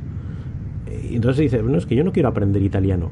Yo voy a ir a Italia durante 15 días y quiero aprender lo esencial del italiano para poder pedirme un café, un expreso, eh, grache, eh, per favore, esto me lo estoy inventando, ni siquiera sé si es así. Pero bueno, el ABC, ¿no? Y de repente mi, mi empresa mastodóntica se transformó en algo súper esencial. Y si luego resulta que voy a Italia y me encanta el italiano y quiero profundizar, ya naturalmente se abrirá el hueco por donde decir, ahora quiero profundizar por aquí. Claro, ah, eso es mañana, no es hoy. Mañana ya aprender italiano profundo. claro, pero eh, eh, empezando pequeñito, eh, la propia necesidad te va mostrando por dónde, por dónde necesitas y por dónde te apetece profundizar. Otra paranoia que tengo últimamente, fútbol americano. Que por qué ahora me ha dado por aprender las esencias del fútbol americano, vete tú a saber. Pero he empezado y, y de repente te lees pues una regla básica. Tengo un amigo que me dice, yo creo que lo que es interesante es que te veas un partido y ves un partido y dices, ostras, ¿por qué han hecho eso en este caso y en la jugada anterior no? Y entonces buscas, y buscas la respuesta a esa pregunta concreta, no, no te pones a rascar más. Y empiezas a... y te buscas un artículo que responde justo a eso. Y poco a poco tu conocimiento se va eh, consolidando. ¿Qué puede pasar? Que pasado mañana diga, pues hasta aquí, es que no me interesa profundizar más, no quiero ser un gurú del fútbol americano, no quiero ser coach de un, eh, un equipo de fútbol americano, pero ya entiendo cómo funciona. Y a lo, mejor no vuelvo a ver un partido en mi vida, pero este proceso de aprendizaje lo he disfrutado. Chispún. Y es a través de esos pequeños pasos, de decir, que, venga, ¿qué es lo que me falta ahora? ¿Qué, ¿Cuál es el huequito que necesito llenar? Y ese huequito te lo va pidiendo el cuerpo. Y si no te lo pide el cuerpo, carpetazo, cierras y a otra cosa. Pero eh, eh, esa capacidad de ir em, generándote curiosidad a ti mismo, yo creo que es, que es la esencia. Y, y, yo, Mira, que les vamos a proponer un juego a los a los eh, no sé cómo se dice el que escucha a oyentes. Espectadores a los oyentes. Eh, recuerdo una yo siempre hago bastante de broma también no elogio mucho las conversaciones de bar porque a ver que al final pues no es para tanto no pero eh, es curioso cuando estás en un ambiente distendido pues a veces salen temas muy interesantes y una conversación de estas de bar con un amigo la recuerdo mucho porque me planteó un juego que es el que les quiero plantear ahora a, los, a nuestros oyentes. Eh, este amigo mío, Chema, siempre me decía, Jacobo, si pudieses elegir una sola cosa, ¿qué elegirías? A, conocimiento infinito, B, tiempo infinito. A día de hoy todavía no tengo claro lo que elegiría, pero es, un ejercicio fácil de, de, plantearse y... Porque el tiempo infinito te va a dar conocimiento infinito, pero el conocimiento infinito te permitiría romper la limitación del tiempo. Mm es muy interesante. Tiempo infinito, conocimiento infinito. Se lo dejo como. Se lo dejamos a los oyentes como un juego para cuando acabe este podcast digan, ostras, qué buena pregunta, ¿qué podría elegir yo? Y a partir de ahí sí que se podrían derivar aplicaciones más prácticas en nuestro día a día, ¿no? Pues me, ha, explotado la cabeza ahora mismo. ¿A que sí? Claro, mi, padre también en ese aspecto era, papá, ¿esto es una cucaracha o es un bicho pelotero? Y decía, buena pregunta. Y al día siguiente se venía con una guía de, insectos. Niños, toca durante un mes aprender todo lo que podamos de insectos. Y ya, y ya sé cuándo es una cucaracha y cuándo es un escarabajo pelotero. Ya lo tengo claro. No volví a tocar los insectos, pero lo aprendí. Eso me, ha pasado hoy mismo con, con mi cría que anda con los con los villancicos navideños, ¿no? Y, canta uno de zumba zumba, el pandero, al tambere, al rabel. y, habla del Ravel y del, del almirez. Digo, ¿tú sabes lo que es un almirez? No, digo, pues a Google. Estás tardando. Es decir, y, Dibújame un almirez. Claro, busca y. Ah, bueno, pues ya sé lo que digo. ¿Ves cómo tiene sentido? Y a lo mejor no, no necesitas ese conocimiento nunca más. Pero hombre, busca la curiosidad, no, no cantes cosas eh, por, por cantar, ¿no? Es ir abriendo... Quieto, quieto, descubre lo que es un Ravel y acaba estudiando música. Y a lo mejor le acabas de dar la clave que, que, que, no desconocía y es justo la que va con su personalidad y acaba en el conservatorio. Vete a saber. E, esa visión de, hilos, de puertas que se abren. para mí el aprendizaje en el fondo es eso, es puertas eh, y esto lo engancho con, con, una parte sobre el coaching que también, que también trabajo, eh, pero al final es esa visión de posibilidades distintas que se abren. Cada vez que aprendes algo, cambias el abanico de futuros posibles para ti, de ah. cosas que puedes hacer, de cosas que antes no podías y ahora sí puedes. Y ostras, eso es, eso es poder, eso es eh, el poder de, diseñar un futuro diferente. O, y, eso me parece brutal, ¿no? Yo creo que muchas veces el aprendizaje no se plantea así, se plantea como algo mucho más, más operativo, más, eh, más eh, prosaico, ¿no? Pero mm. si lo piensas bien, son puertas a futuros diferentes. Y eso me parece que tiene un poder, un poder eh, importante. El, conocimiento abre conocimiento. Por eso el, mayor enemigo del conocimiento desde mi punto de vista es la soberbia, porque limita el propio conocimiento. Es decir, ya lo sé todo, que esto lo digo mucha gente. Yo ya no necesito aprender nada, ya a mi edad y yo, pero por el amor de Dios, si no sabemos nada, somos unos, unos seres de carne pequeñaja en un universo inmenso, no sabemos, vamos, ni uno por millón de lo nuestro como para saber lo, que no conocemos. Bueno, definen, claramente el, beginner's mind es uno de los elementos esenciales del de aprendizaje. Es decir, en el momento que pierdes esa curiosidad inicial, ese, ese ser consciente de lo que no sabes y crees que lo sabes eh, o que ya lo dominas, estás perdido, porque ahí ya no vas a dedicar ni un minuto más, no vas a hacer el esfuerzo. Sin embargo, la primera vez que te enfrentas a algo, ostras, es que mm, necesito darle sentido, un sentido eh, básico y, esforzarme lo suficiente como para, para no estar perdido. Ah, eso es súper poderoso, es una, una, fuerza muy importante. Oye, Jacobo, eh, llevamos ya una hora eh, superada. Sí me gustaría no, no, cerrar la conversación sin que me hablaras un poquito de la, de la metodología que tú utilizas, de este Link Gamification, que además hace poco he visto que, os han premiado, ¿no? Os han, mm. Habéis tenido un reconocimiento importante. ¿De cuáles son sus elementos y cómo la utilizas eh, para aplicarlo a todo esto de lo que estamos hablando?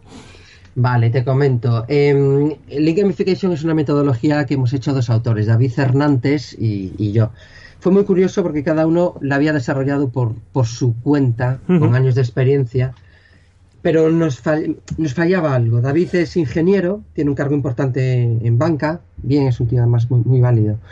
Y toda su formación y toda su forma de ser es muy ingenieril. Entonces había desarrollado una forma de trabajar, pero notaba que le faltaba algo.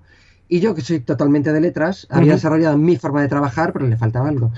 En un proyecto que nos encargó un banco bastante importante, eh, nos conocimos y entonces dijimos, oye, hay que sacar esto adelante. Y David dijo, yo tengo esta forma de trabajar, pero eh, le falta alma. Y yo dije, yo tengo esta forma de trabajar, pero le falta mecánica. Y de repente, macho, descubrimos que eran los dos imanes de dos polos que hicieron ¡pas! y se quedaron pegados. Y dije, David, me acabas de dar la clave. Y me dijo, Jacobo, me acabas de dar la clave. Entonces, a partir de ahí, desarrollamos una forma de trabajar con la ventaja de que este grupo bancario es internacional muy grande. Disparamos la forma de trabajar con un método científico a muchos miles de personas, con un experimento diseñado, y obteníamos su feedback. Y a partir de ahí decíamos, esta hipótesis no se sostiene o esta hipótesis confirmada. Vuelve a dispararlo, vuelve a confirmar, parece que esto funciona. Entonces, a partir de ahí nació Lean Gamification. Es una metodología para crear cualquier tipo, desarrollar cualquier tipo de producto de una forma motivadora, entendiendo por producto un modelo de negocio, un producto, un servicio, etcétera. Eh, bueno, es muy sencilla. Eh, se basa en un parámetro que es de MOFI, detectar, motivar, fidelizar. Primero detecta, una vez que has detectado, motiva y una vez que has motivado, fideliza a, esa clientela. Y ensartada en esta teoría hay una de la que insisto mucho porque me funciona muy bien, que es la teoría de los tres pilares, donde digo que cualquier comunicación o cualquier formación se basa en tres pilares, que es el narrativo, el matemático y el emocional.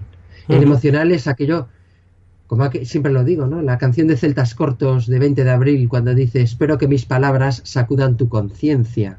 Ese es el pilar emocional. ¿Qué conciencia quieres sacudir? ¿La de la curiosidad? ¿La de la superación? ¿La de la competición? ¿Qué quieres? ¿La de la solidaridad? Si tienes que dar una conferencia de valores, no sé, de ONG o... Ese es el emocional. El narrativo es cómo lo cuentas, textual, oral, audiovisual, eh, haciéndolo. Hay muchas formas de, de comunicar, ¿no? Y el matemático es la pauta de tiempos versus intensidad.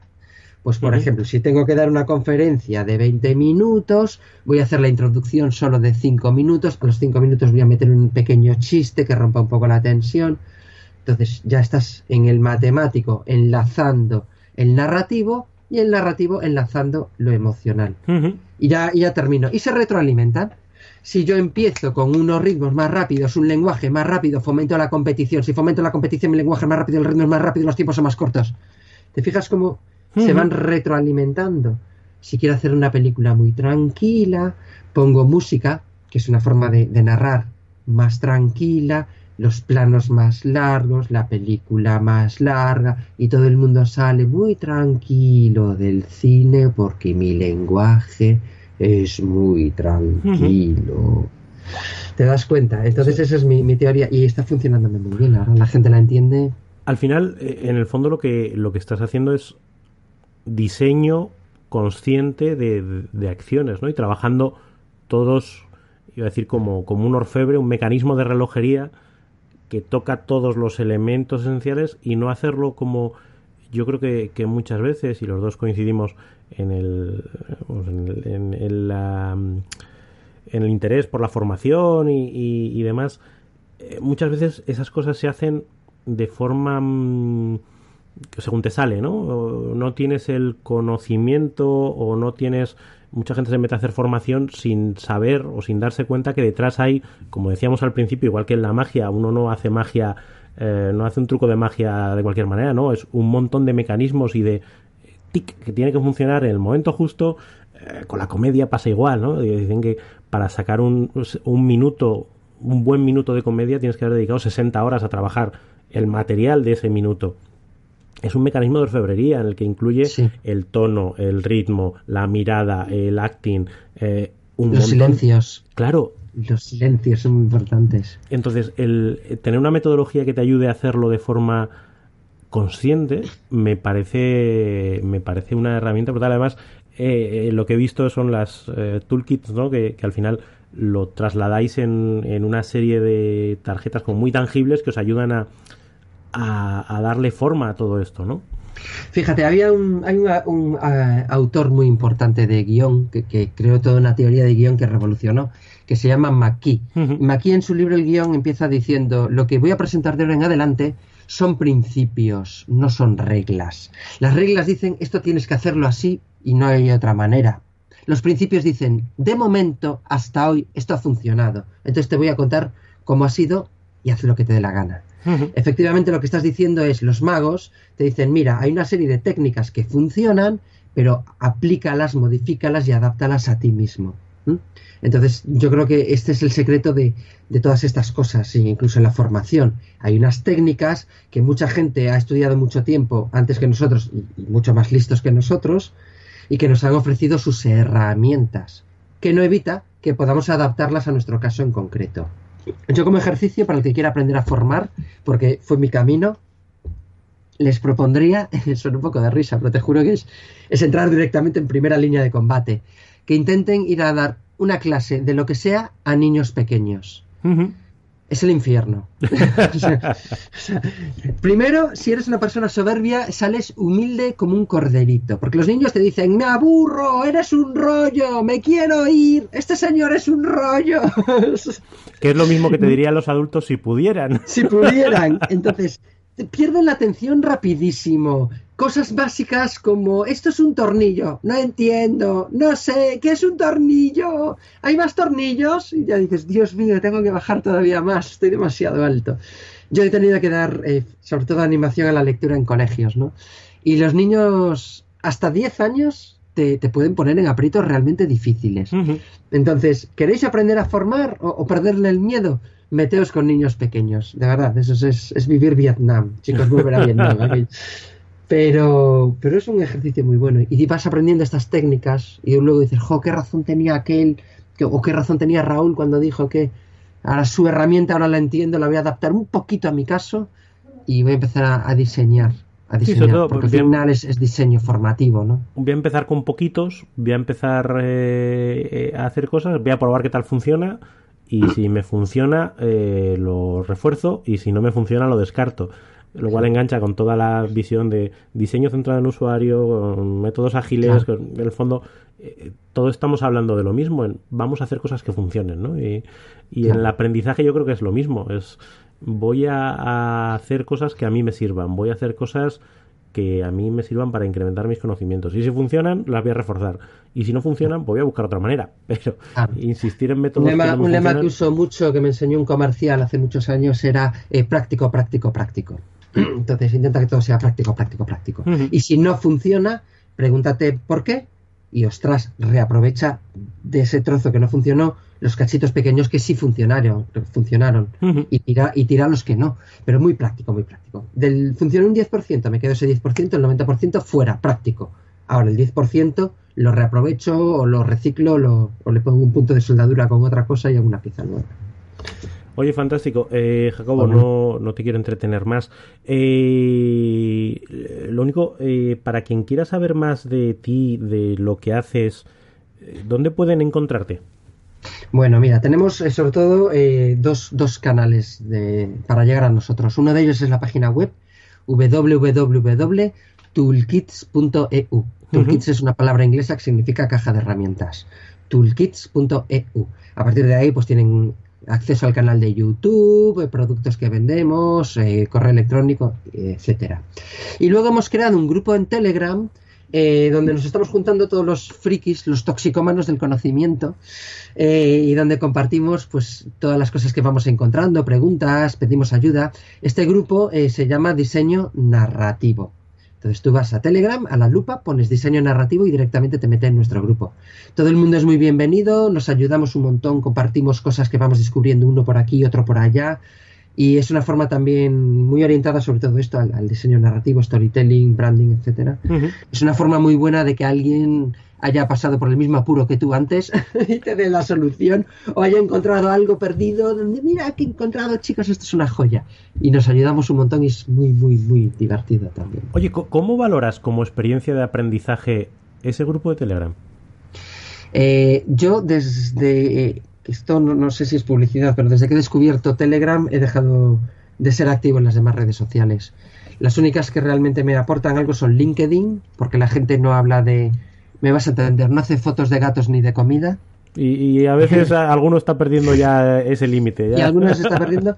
Y los grupos de Telegram eh, están, para mí gusta muy bien porque mm, tienen dos cosas muy interesantes. Una, la gente está, como lo tiene en su móvil, no abusa de ellos. Entonces, no, te están inundando de cosas. Sencillamente los utilizan como recurso para preguntar algo, para allá, o mira lo que he encontrado. Y dos, y esto es maravilloso, Telegram tiene una privacidad muy, muy grande. En los grupos tú puedes poner un seudónimo que nadie va a saber tu nombre ni nadie va a saber tu número de teléfono. Cosa que en WhatsApp sí que sabes el número de teléfono de todos los que están en el grupo. Telegram es imposible, tienes que mandarle un mensaje privado para poder hablar con él. Entonces me está resultando fenomenal, porque siempre hay alguien que, la gente es muy altruista, siempre hay alguien que te ayuda, siempre hay alguien que te da un contacto, siempre hay alguien que ha encontrado un recurso perdido en una página perdida de Bielorrusia con una teoría que te parece fascinante, ¿no? Y dices, ostras, esto me está ayudando un montón. Para mí es una forma muy directa y muy cómoda. Llevas el aprendizaje en el bolsillo con gente de confianza con tu mismo interés. ese aprendizaje... Sí, iba a decir que ese aprendizaje social es, brutal, porque además se produce de una manera tan orgánica que, que, ni te das cuenta.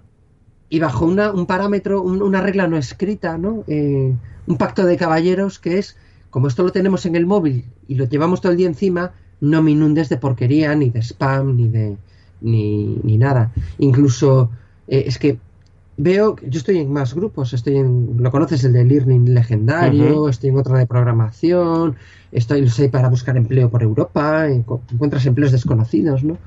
Y, me encanta ese pacto de caballeros de, si, si te haces autobombo, no, realmente no es autobombo, es que ah, Raúl acaba de publicar un libro sobre una técnica estupenda y nos lo está dando a conocer, no, no está intentando venderlo, es que mm. sencillamente joder, gracias por decirnos esto, si no, no, nos hubiéramos enterado.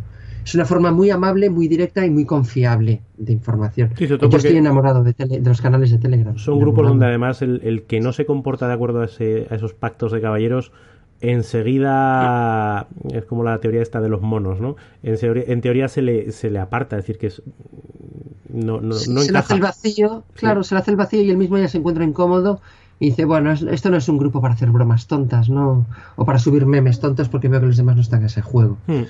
Y de momento mm, mi experiencia está siendo óptima. No son grupos de millones de personas, que supongo que eso ayudará a que sean guays, hmm. pero son de lo suficiente como para tener una muestra de población que aporta contenidos y te aporta intereses a los que tú a lo mejor ni hubieras sospechado que existe. Yo se lo recomendaría a todo el mundo. estoy de acuerdo que son, son lugares fantásticos en los que aprender de manera además muy, muy natural y muy eh, sorpresiva eh, por muchas veces, porque cosas que te llaman la atención, cosas que no, y tú vas tirando del hilo que te apetece. Hay un refrán, y perdón, ya termino, un refrán que repito mogollón. Yo soy gallego y tenemos en, ¿en serio? Sí, tengo mucho acento. bueno, puedo forzarlo más si quieres, ¿eh? Que dice, el refrán dice gente consciente, que significa gente con gente. ¿eh? Esa es la traducción lateral, la traducción literal.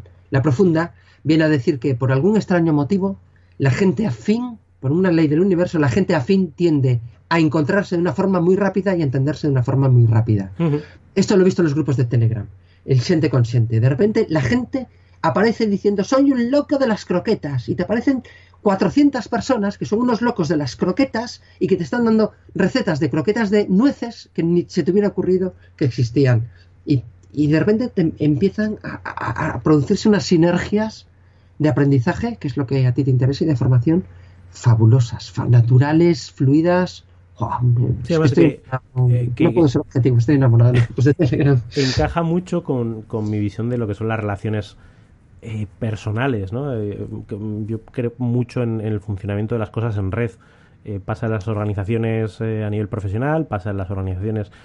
Tú puedes tener una cuadrilla, pero en la cuadrilla hay tres con los que te sientes más afín y otros con los que menos, o incluso por temáticas. De esto sabes que puedes hablar con fulano y de esto con mengano. Y eso además evoluciona con el tiempo, porque con mengano, pues una época en que estuviste más cercano y luego dejar de estarlo. Y así es como nos relacionamos. Entonces, el intentar forzar eso a no es que somos un grupo eh, monolítico y todos pensamos igual. No es verdad, nunca ha sido verdad. O hay una jerarquía y a quien se le respeta es al jefe. No es verdad, se le respeta más al menganito que lleva toda la vida y que ayuda, eh, aunque no tenga cargo. Llega alguien e intenta forzar el cargo y eso tiene las patitas muy cortas. Entonces ese, ese funcionamiento en red, social en red, a mí me parece que, que en estos grupos eh, se desarrolla de forma muy natural y el que es más participativo pues participa más, el que es más de observar pues observa más, el que no, se encuentra cómodo vota con los pies, se marcha, no vuelve a entrar, el que se sienta, el que se siente cómodo pues eh, eh, o entra con más frecuencia, con lo cual genera más recurrencia, con lo cual y es una forma muy natural de, de organizarse, ¿no? De autoorganizarse. Totalmente de acuerdo, totalmente de acuerdo. Oye, Jacobo, tenía por aquí abierta tu página web, que también no, has mencionado, pero la menciono yo, que es jacobofeijo con dos oes.com, eh, donde pues, tienes una visión ya más, más personal, ¿no? De, las cosas que vas haciendo y las cosas que, vas contando. Una de ellas, como curiosidad, y, igual cerramos con esto, ¿no? Que es tu, tu faceta de autor y no ya la de autor de novelas más tradicionales, sino de novelas que es que además coincidió el otro día que, yo hice una foto de mis libros antiguos de Elige tu propia aventura, ¿no? De los del globo azul, Y, tú estás recuperando esa, esa forma de narrativa eh, y mm. publicando libros eh, en ese sentido, ¿no?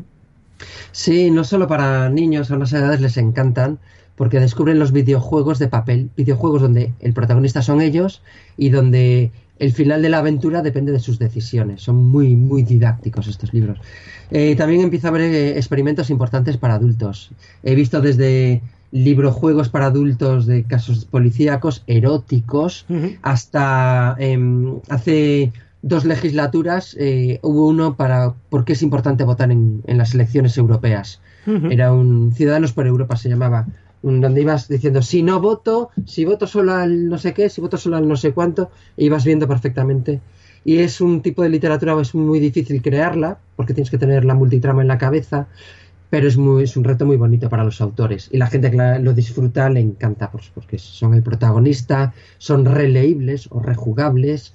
Y ahora tenemos un, un proyectito empresarial de una editorial muy importante que nos ha pedido algo en esta línea para turismo y, bueno, eh, empieza a haber un, boom muy grande otra vez de, este, de este género, lo cual me, encanta, la verdad. Fíjate que encaja tantísimo con, con cómo funcionamos los, los, humanos, incluso en el aspecto del aprendizaje, ¿no? Y, ya lo, revinculo otra vez al, al, tema, que es, en el fondo todos aprendemos así, todos elegimos nuestro propio aprendizaje. Eh, yo elijo el libro que quiero leer, elijo si lo termino o no lo termino, una vez que lo termino, elijo por dónde continuar eh, mi aprendizaje y eso es esencialmente individual. Yo suelo decir que todo aprendizaje es autoaprendizaje, todo aprendizaje lo define uno mismo. Y puedes ir a un curso y tener 15 personas y cada una de esas 15 personas está en un momento diferente y tomando decisiones diferentes y siguiendo su propia aventura. Eh, eh, bueno, te interesará mucho saber que, que, estos Elige tu propia aventura empezaron con un psicólogo eh, como método de aprendizaje, que es Skinner, el, el de conductismo, ¿no? donde se llamaba aprendizaje guiado. Y de hecho em, hemos encontrado textos de, de, los años 60 y de los años 50 donde recetas de cocina con Elige tu propia aventura. El manual de cocina era en plan de Sí, ¿tienes harina? Sí o no. Si tienes harina, sigue por la página no sé cuánto. ¿Tienes harina? ¿Puedes, ¿Tienes huevos? Sí. Entonces, puedes hacer una receta A, B, C, D, F, G. O sea que inicialmente la, aplicación era aprendizaje guiado. ¿no? Entonces es una forma muy, muy interesante también y que sigue funcionando bastante bien si sabemos hacerlo y modernizarlo un poco. yo creo que, es curioso como al final todo vuelve o, las, los elementos esenciales que están vinculados a la condición humana eh, llevan presentes eh, siglos y milenios y de vez en cuando nos acordamos y lo volvemos a poner de moda, ¿no? Dices, es que nunca se fueron, ¿no? Siempre, Yo pienso en una espiral que se abre, o sea, es lo mismo, pero con un pequeño matiz, o de un color diferente o un poquito distinto. Entonces es una espiral que se va abriendo. O sea, es, lo mismo más uno. Entonces eso hace que el conocimiento llegue a ser infinito porque esa espiral se puede abrir eh, ad eternam, ¿no? Me encanta, me encanta esa metáfora y de hecho la utilizo en el, modelo que yo utilizo de, de, aprendizaje. Esa espiral creciente es, es mi, lo que refleja el aprendizaje. Eh, Qué bueno. Te vas a tatuar una espiral, ¿a que sí? Sí, es que, es que mola, al final es esa visión de, de crecimiento, ¿no? De, de, que muchas veces el, aprendizaje es exploratorio, no, es, no, es, directo, no es una flecha directa, sino que tiene mucho de ahora voy por aquí, ahora doy vueltas, no sé qué, pero cada vez es un puntito más alto, cada vez es un puntito más alto. Y si tú ayudas con técnicas y con a que ese aprendizaje se solidifica, pues eh, crece más rápido. Si tú lo dejas al albur de lo que te va tocando, pues eh, crece, crece más despacito. Pues mira, yo tengo una teoría, y ya acabo, de un amigo que dice que todos los seres humanos tenemos dos animales eh, tótem, uno más real y uno más fantástico. Efectivamente, yo tengo dos, dos tótem. Creo que he descubierto el tuyo, por lo menos el real. Tu tótem va a ser el, pez, el nautilus, porque efectivamente es, una espiral, conforme crece, va eh, abriéndose esa espiral. Los nautilus más viejos son los más grandes, con una espiral que crece sobre sí misma, pero siempre añade algo nuevo. Entonces, enhorabuena, creo que acabas de descubrir tu tótem, es el Nautilus. Te puedes identificar con los Nautilus. Al final me voy a tener que tatuar un Nautilus. Yo tengo un pulpo, que es el pulpo. Nautilus está bien, el pulpo nada, para comerlo con patatinas. También está bien. Oye, Jacobo, eh, ha sido un, placer charlar contigo. La verdad es que da gusto encontrar, pues eso, eh, gente afín eh, y que piensa cosas eh, que, que vibran en la misma frecuencia, ¿no? Y espero que, que quien nos haya escuchado pues hayan disfrutado de, conocerte y de, y de la conversación que hemos mantenido. Y nos seguiremos escuchando, nos seguiremos leyendo y si Dios quiere tendremos oportunidad de, saludarnos en algún momento del futuro. Seguro, oye, me lo he pasado como un enano. Por favor, contad con nosotros para lo que queráis. Y los oyentes que se pasen más por tu podcast, porque realmente está muy, muy, muy chulo. Y se pueden pasar por los canales de Telegram que hemos dicho. Y estamos aquí para ayudarnos y aprender todos juntos, sin lugar a dudas. Así es, que esa parte social es yo creo la que, la que nos mueve y además nos da mucha, mucha vidilla.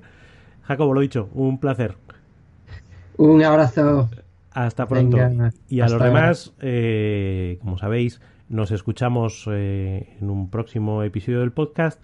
Eh, por cierto, anunciar que todo el proyecto Skillomen sobre aprendizaje lo estoy moviendo a una nueva web que se llama comoaprendermejor.com que es probable que se entienda mejor que lo de Skillomen, así que en breve nos escucharemos por allí, ya os daré más noticias. Mientras tanto, nos escuchamos en un próximo episodio. Hasta pronto. Y hasta aquí el episodio de hoy. Si te interesan los contenidos sobre aprendizaje y desarrollo eficaz de habilidades, recuerda que puedes visitar mi web raulhernandezgonzalez.com donde podrás conocer más sobre el proyecto Skillopment y suscribirte a la lista de correo donde periódicamente compartimos herramientas y reflexiones interesantes. Te espero allí. Hasta pronto.